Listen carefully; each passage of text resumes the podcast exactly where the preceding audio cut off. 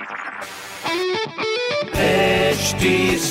Cast आप सुन रहे हैं एच डी स्मार्ट कास्ट और ये है लाइव हिंदुस्तान प्रोडक्शन हाय, मैं हूँ फीवर आरजे शेबा और आप सुन रहे हैं लखनऊ स्मार्ट न्यूज़ और आज मैं ही दूँगी अपने शहर लखनऊ की ज़रूरी खबरें।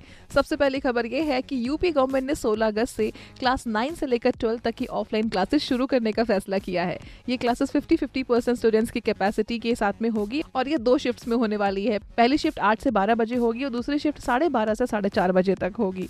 सो स्टूडेंट्स प्रिपेयर कर लें। एंड अगली खबर यह है कि Lucknow university academic credit bank की सुविधा देने वाली देश की पहली यूनिवर्सिटी होगी। जहाँ पे एनईपी यानी नेशनल एजुकेशन पॉलिसी के तहत एमएससी के स्टूडेंट्स को मिलेगा पहला पीजी डिप्लोमा अगली खबर यह है कि लखनऊ में होगी नौ नए प्रोजेक्ट्स की शुरुआत, जिसमें सबसे पहले अमीनाबाद बाज़ार को मिलेगी फायर स्टेशन की सौगात। इस तरह की पॉजिटिव एंड प्रोग्रेसिव खबरों के लिए पढ़ते रहिए हिंदुस्तान अखबार। और कोई भी सवाल हो तो ज़रूर पूछिए फेसबुक इंस्टाग्राम और ट्विटर पर। हमारा हैंडल है एट और इस तरह के पॉडकास्ट के लिए लॉग ऑन टू डब्ल्यू